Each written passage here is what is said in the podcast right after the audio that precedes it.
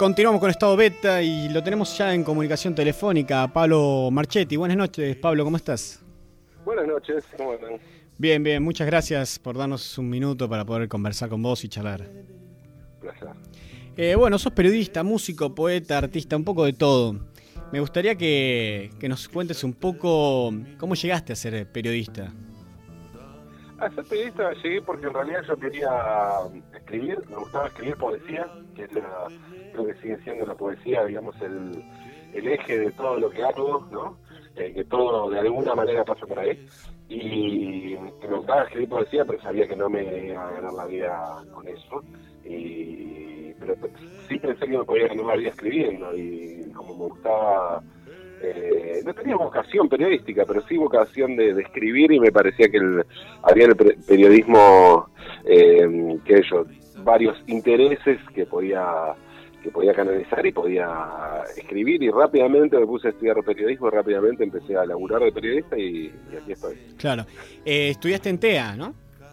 Estudié en TEA, sí, efectivamente. Estudié, yo en esa época también dibujaba, entonces arranqué la Escuela de Bellas Artes y la Facultad de Letras paralelamente. Después dejé Bellas Artes y empecé en TEA y seguí letras que después dejé, pero, pero sí, estudié periodismo en TEA. Claro. Eh, y algo que me, me llamó mucho la atención que vos comentás, de que eh, vos te reías también de lo que te decían que era periodismo. Por momentos vos veías eso y decían, pero eso es periodismo. Eh, eso también te fue motivando un poco a generar estos propios medios que, bueno, estuviste después en Revista Barcelona y tantos otros medios. Yo tuve una, mm, una buena eh, base de vocación y una buena una- unos buenos maestros que me alimentaron la, la, la vocación de autoedición, ¿no? Y de, armar un proyecto propio. Yo creo que mi, más allá de una pasantía en perfil, un par de laburos así eh, menores, mi primer laburo importante fue en la revista La Maga, y la revista La Maga la editó TEA, pero era un medio chico donde estábamos eh, todos pibes que teníamos 20, entre 22 y 25 años eh, editando, teniendo las las, eh, las responsabilidades grandes de, de editar un medio, ¿no? Y, y eso me parece que me provocó una, una cuestión así. Y además mi- mis propios editores, mis propios maestros, me inculcaron mucho lo de, lo de hacer un, medio propio, lo importante de, eso, ¿no? Eh, y, y fue, sí, me parece que reírme y, y ver lo ridículo que eran los diarios y lo que se suponía que era el periodismo serio, eso fue clave en un momento, ¿no? Eh, en la Fundación de Barcelona y en darme cuenta que, que la sátira de un- la sátira periodística podía ser periodismo más serio que el que se suponía que era periodismo serio. Pero ya antes, una revista anterior, una, revista de rock eh, que edité con alguna de la gente que después formó de Barcelona, una revista que se llamó La García, ya ahí había también un nivel grande de, sátira y si bien era una revista de rock con entrevistas a bandas y esos con los recitales y había fichas de, de, de los recitales donde había ítems como olor a faso, nivel de pogo, cosas por el estilo, ¿no? Y generaba una gran complicidad con los músicos. A mí me puse muy muy feliz eh, hace un tiempo que escuché a Pedro Saborido decir que para él había sido un, un antecedente importante eh, para Peter Capusotto eh, esto, ¿no? Lo que pasó con la García y esta forma de tomarse en joda al rock, ¿no? Para mí eso fue muy importante porque lo, lo admiro muchísimo a, a ambos, ¿no? A Pedro y a, y a Diego. Sí, eh, ¿qué, qué, qué te permite la sátira o la ironía para, para comunicar? Porque, bueno, también tiene en sí mismo todo un código ¿no? de, de comunicación y, y tenemos varios extremos, podemos decir Charlie Hebdo por un lado, Re- Barcelona por otro, pero bueno, la sátira y, el, la ironía viene como dentro de un mismo medio.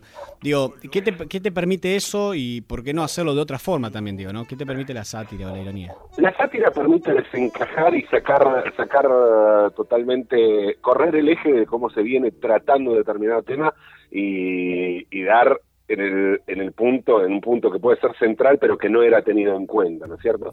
La sátira es el mejor ejemplo de lo que ocurre con este, no con la sátira, pero así con, con la ironía, es el, son los chistes de Iorio, ¿no? Donde descomprimen y, o sea, sacan totalmente de, de eje y de clima lo que venía siendo, y, y uno se ríe hasta, hasta con vergüenza y, tratando de disimular la risa, ¿no? Eh, pero al mismo tiempo, muchas veces incluso son ironías que hasta pensás al, al, muerto le hubiera causado gracia, se hubiera cagado de risa y funciona también como una forma de recordar a en este caso en un velorio al, muerto, pero desde otro lugar. Eh, en el caso del periodismo me parece que, significa eso, eh, eh, mostrar los hilos, los mecanismos con que se construye un determinado discurso y una determinada noticia. Aclaro que para hacer una sátira hay, tiene que haber una una gran pasión por burlarse de aquello que se satiriza, eso es obvio, eh, y de alguna manera, en términos de amor-odio, eh, digamos, cierto odio hacia aquello que se quiere satirizar porque te estás burlando de eso, pero también tiene que haber mucho amor, porque sin amor no podés, sin amar a eso, aquello que querés satirizar, no podés llegar al conocimiento minucioso que necesitas para hacer una sátira. Vos para hacer una sátira necesitas conocer muy bien aquello de lo que te estás burlando. Eh, si no, la sátira no funciona, ¿no? Eh, y, y el ejemplo para mí máximo de cómo la sátira puede llegar a ser algo grandioso es el Quijote, ¿no? Para mí es el gran modelo a seguir en cuanto a sátira. El, Quijote no era más que la sátira de, las eh, novelas de caballería, que eran muy famosas en, la época de Cervantes, y Cervantes las odiaba, e hizo una parón, una sátira perfecta de una novela de caballería, y terminó teniendo mucho más vigencia y, y, perdurando la sátira y no las novelas de caballería que cayeron en el olvido. Claro. Em, quería preguntarte también, dentro de eso, que siempre se habla de periodismo independiente, ¿viste? Eh, y la pregunta siempre me parece que ronda un poco en, independiente de qué. Digo, en los últimos tiempos se ha visto como por ahí ciertos periodistas han mostrado de qué lado están parados o por lo menos de dónde comunican.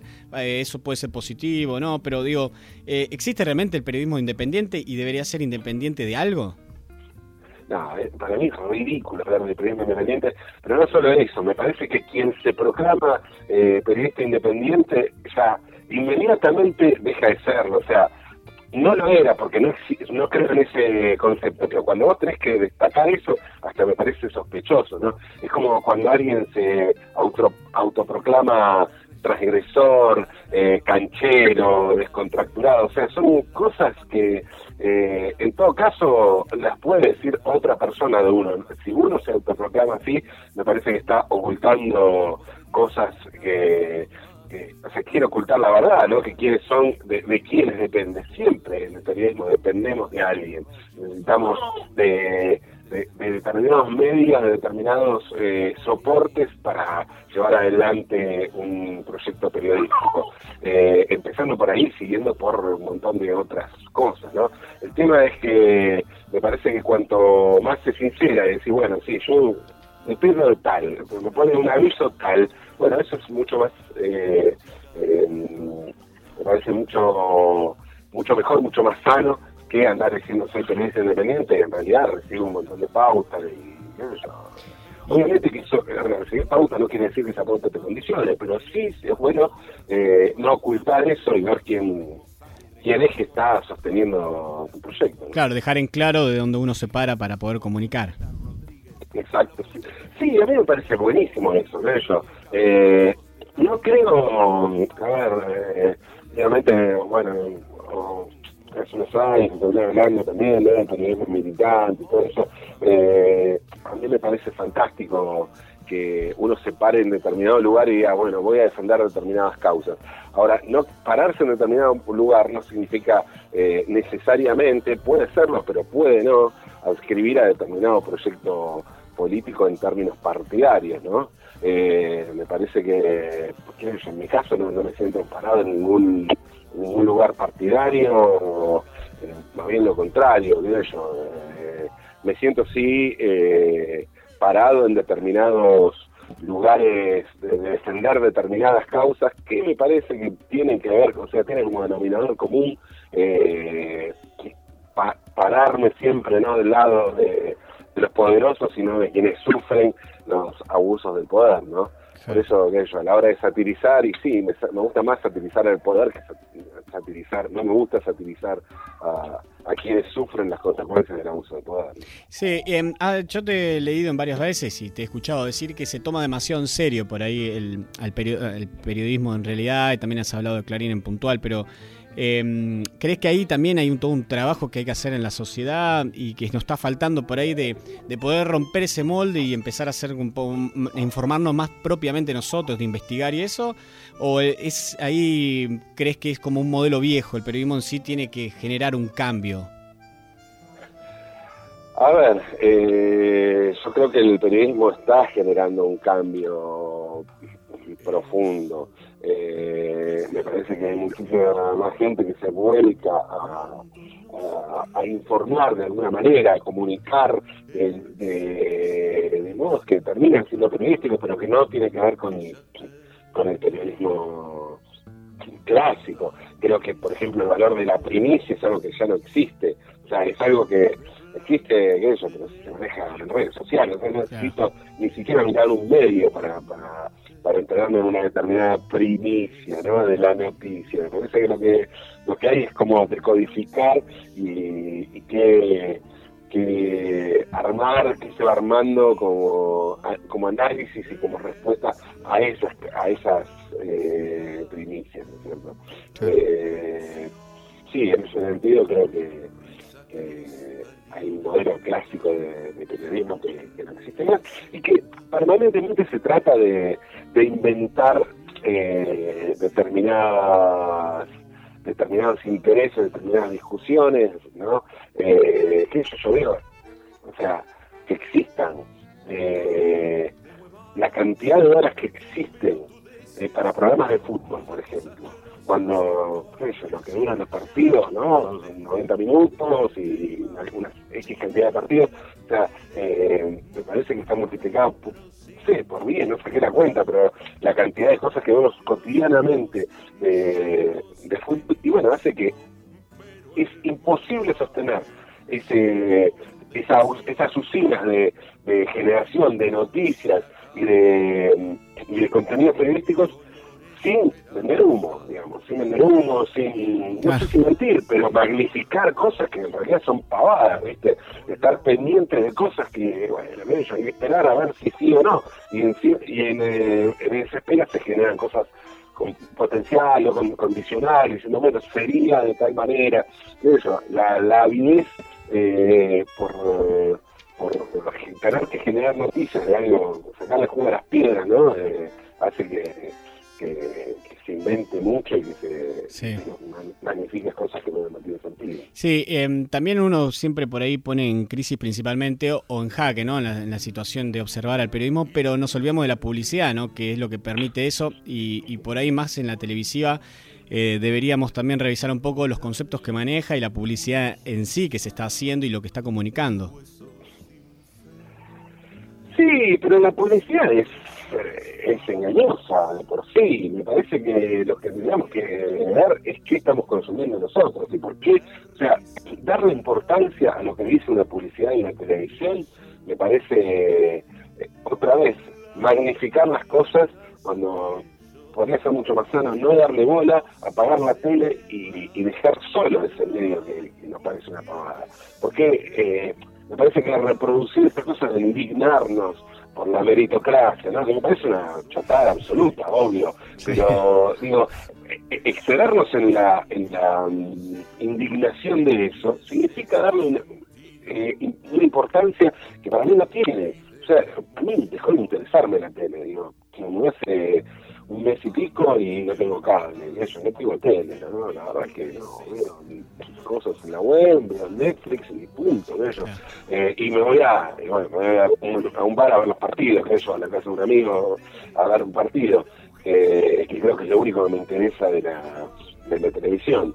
Eh, ya está, o sea, no, no, le, no le doy bola, me parece que tenemos que hacernos cargo en cuanto alimentamos estos medios eh, indignando, ¿no? Por mal internet, diciendo la televisión es una chotada y Tinelli es una cagada. Y bueno, no, construyamos a Tinelli, obviemos a Tinelli, vayamos por otro camino, punto. Ya está. Eh, me pasa eso, ¿no? Sí, eh, y por eso también tenés un conjunto Falopa, ¿no? Que se llama Conjunto Falopa, que armaste más o menos en 2009. Ya tienen cuatro discos. Y, pasan, que eso me llamó la atención, ¿no? Del tango, que, estamos escuchando de fondo, un tema del, primer disco de ustedes. Eh, y pasan del tango hasta el punk, han llegado. De hecho, tiene una versión de un tema de Flema hermoso. Eh, Sí, ¿cómo ahí también encontraste un nivel para poder expresar y decir también, ¿no? Y plantear a través de la música. Sí, yo creo que me estoy alejando cada vez más del periodismo, ¿no? Y lo que hago en los medios es cada vez menos periodístico, tiene un formato más literario, o, de otro tipo de comunicación. Siempre en todo lo que hago está presente tanto el arte como la comunicación. Me parece que son dos cosas, el qué y el cómo, ¿no? Eh, decir las cosas.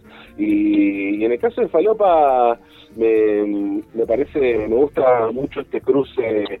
Eh, punk, como vos bien decías, ¿no? Yo creo que es una banda con, con una impronta punk grande punk en su espíritu, en su formato, ¿no? Son cuatro guitarras criollas y yo soy el cantor, ¿no? Muy a lo, a lo Gardel, a lo Mundo Rivero, a lo Alfredo Citarrosa, tangos, milongas, zambas, chacareras, pero claro, todos temas propios y con una, una impronta punk en el sentido de contar historias urbanas contemporáneas, ¿no? Y que aparte todos estos ritmos no están tocados eh, a lo campero, sino cómo llega, con el matiz que llegan estos ritmos a, una ciudad como Buenos Aires, ¿no? Y, pero sí me gusta rescatar esta, esta música tradicional y darle otro sentido a lo que llamamos tradicional, ¿no? En realidad la tradición se puede tomar desde muchísimos lugares, se puede mm. tomar desde un lugar conservador, que es lo, normal, digamos, lo más extendido, donde la tradición es eh, el día de la tradición, lo gauchesco, eh, y tampoco quiero merecer a Gauchesco porque hay cosas maravillosas en este mundo, pero, pero me parece que se puede tomar de una manera eh, conservadora, chota, eh, patriotera en el peor sentido del término, se puede tomar eh, como parte de, algo vivo y algo rico y algo que, nos identifica. Yo escucho un tango y a mí me, eso me identifica mucho, siento que es algo algo mío que tiene que ver con mi historia, ¿no? Y, por ahí pasa ese, ese, darle otro sentido a lo, a lo tradicional, ¿no? Sí, em, yo en todo, en todo lo que haces noto esto de, de poner en jaque la palabra también, ¿no? De poner en revisión la palabra, de darle otro significado, sacarle contexto. Em, es algo que lo practicás continuamente. Digo, en eso encontrás ya el arte en sí mismo, ese arte que vos buscás, poder poner una palabra y darle otro sentido.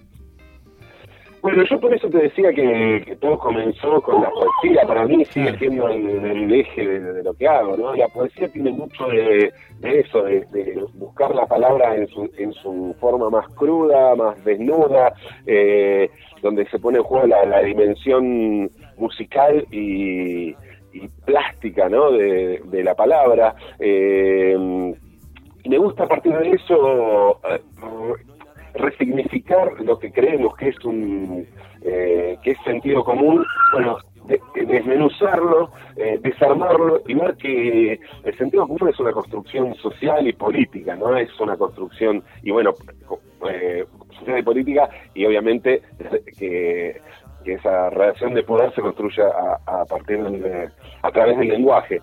Pero pero no es una cosa dada viste no es una cosa que llega divina del cielo y se impone, se impone así sola sino que hay una construcción de, poder. Bueno me gusta desarmar ese tipo de, de construcciones no desde lo periodístico eh, y desde lo comunicacional, desde los medios, trato de hacer eso, y desde lo artístico también, por eso te hablaba de esta resignificación que para mí tiene el término tradicional, y hacerme cargo de que formamos parte, formo parte de una tradición, pero bueno, y, mi tradición tiene que ver con eh, eso, Rosa y de Clash, qué sé yo, eh, y que pueden convivir perfectamente esos mismos, ¿no?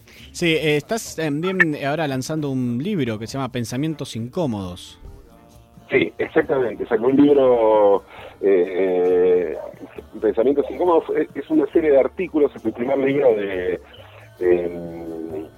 prosa, digamos, ¿no? Y que hice solo, eh, no colectivo y de prosa, ¿no? Había eh, editado libros de, poesía hasta este momento y mm, fue un es una serie de artículos que yo escribí y publiqué en distintos medios pero siempre eh, fueron escritos en función de hacer un libro ¿no? en función de este tema surgió porque bueno me pidieron una vuelta de una revista literaria que se llamaba La Mujer de mi vida eh, la revista era temática e hicieron un número sobre pensamientos incómodos y me pidieron un, un texto y yo escribí un texto muy buena persona sobre el incesto y mm, y no me lo publicaron porque dijeron que era muy incómodo, ¿no? Entonces, bueno, a partir de ahí me puse a pensar una vez más, ¿no? En esta cosa de, la incomodidad, de, eh, de, darle otro sentido a la, las palabras, todo esto que estuvimos hablando, eh, bueno, se hizo un poco carne en, este, en esta negación, diga, aparte de una revista literaria, ¿no? No es que fue en el diario La Nación que que me no sé, censurar, me iba a decir, me parece una palabra muy siglo XX, la censura me parece raro, pero bueno.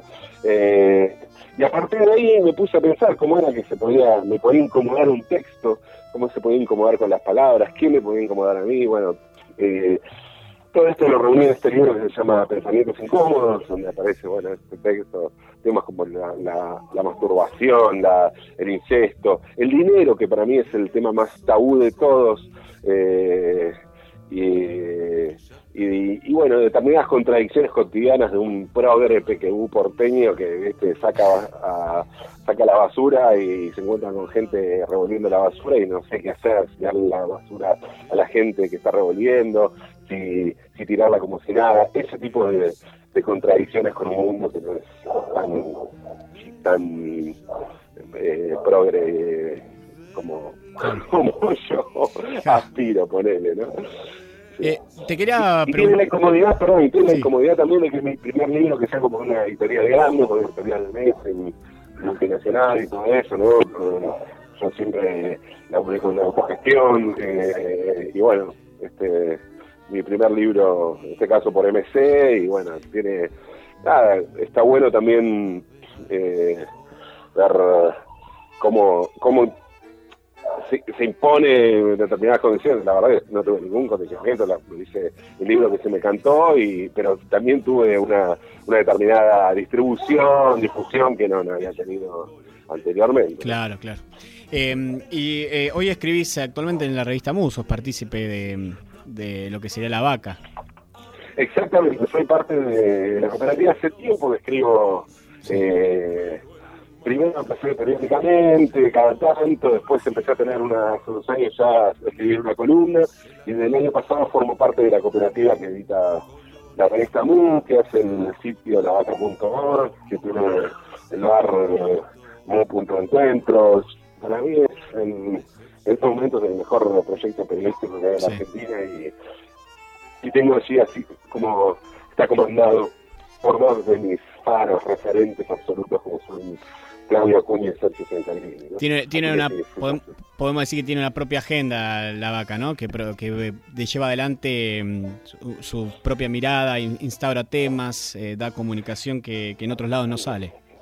Totalmente, sí, sí, sí. Y lo que pasa es que a veces esos temas que parecen marginales se vuelven centrales. Eso, como pasó, eso, de, la frase ni una menos la, la, inventó Claudia Acuña, ¿no? Y entonces, eh, eso, y ese era un tema eh, de, la violencia machista, la violencia hacia las mujeres, era un tema que era de agenda cotidiana ¿no? y eso en un momento era marginal hasta que deja de ser marginal y se transforma en un en un tema central, ¿no? Lo que va a ser la marcha de, viernes seguramente va a ser eh, masiva, como fue, la, fue, fue el año pasado. Entonces hay temas, ¿no? Como el de la, el modelo agroexportador, el glifosato, la minería, la minería.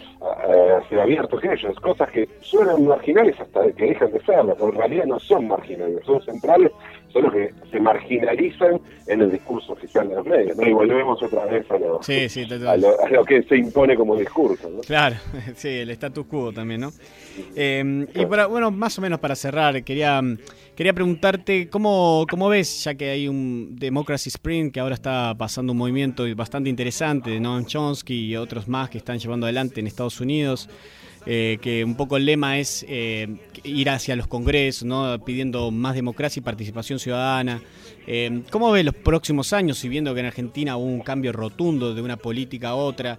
¿Qué te parece que va a acontecer o, cómo va a llegar esto en la sociedad en los próximos meses, años? Obviamente te estoy pidiendo que imagines, ¿no? Porque no sabemos bien qué va a ocurrir, pero... Uf, qué sé yo, yo no veo o sea, veo sí, evidentemente un cambio, pero pero me parece que había una, hay, estamos viviendo también algunas consecuencias de, de cosas que, que se, que se presagiaban de alguna manera y, y se preparó de alguna manera el terreno para, para esto, ¿no? O sea, no, no, no, me parece muy inocente esto de decir, ah, vinieron unos malos de afuera, ¿no? Es, como lo que hablaba antes de la tele, ¿no?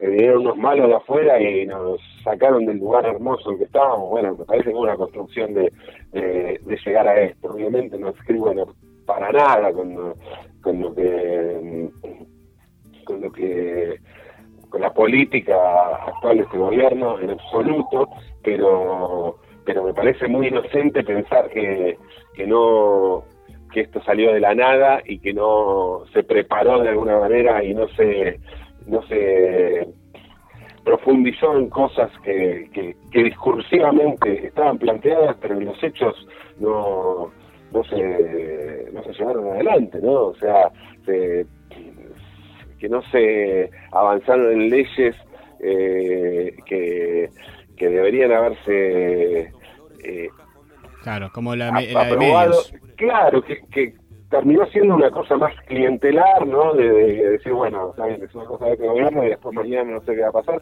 en vez de promulgar leyes, eso me parece que, que hay que hacer una, sé, estaría bueno que, hubiera una fuerte autocrítica también de por qué se, se, generó esto, ¿no? Como el último eh, álbum de, de, ustedes, Autocrítica se llama. Autocrítica, exactamente. Todo era para pasar el chivo del, disco de Falopa, nada más que por eso. Pero te lo tiré yo. Gracias. Eh, bueno, Pablo, ha sido un placer eh, hablar con vos, eh, así que muy contentos por eso y ahora vamos a justamente pasar un tema de, de ese álbum de autocrítica. Perfecto. un placer, un placer, la verdad la pasé muy bien un abrazo. Igualmente, un abrazo para vos. Gracias, Pablo. Chao, chao.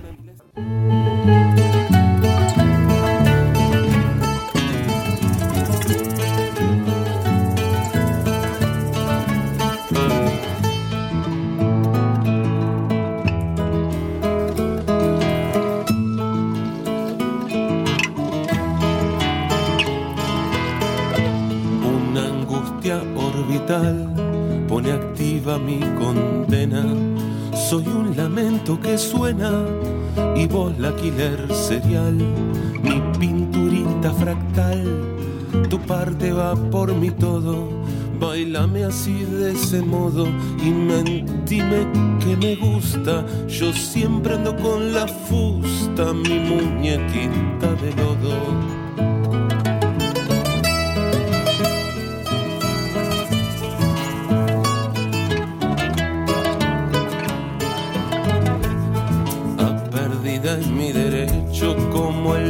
Del Estado. Yo me cago en lo privado, no sé qué sacar provecho de tan torcido derecho y de tan vivo el magil, de tan despacio a mil, de tanta desgracia suerte, es la impronta del más fuerte que perdí en un vodevil.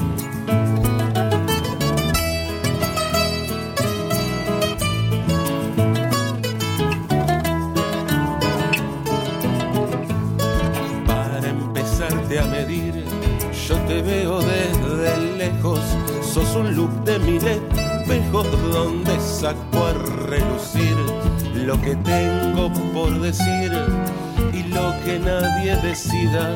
Angustia de pobre vida, un adiós entre deidades de mis mil debilidades, sos el punto de partida.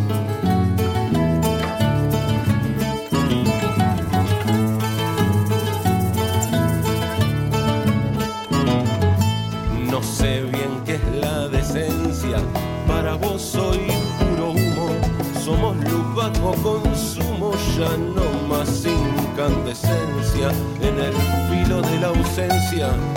Soy el ladrón de tu histeria, la energía y la materia.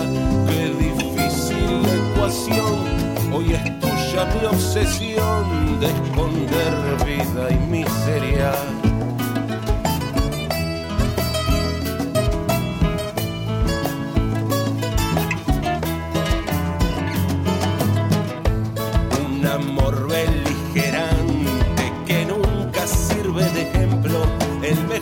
Ladrón del tiempo con mirada de rumiante, va el destino vacilante por tu camino de artista, de rosa lleno tu pista, karma de anarco de burgo, las rosas son Luxemburgo para este pseudo anarquista.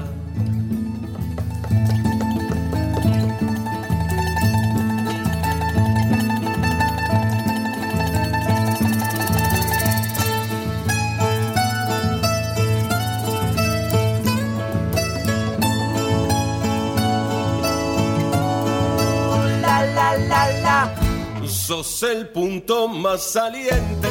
Mi pinturita fractal.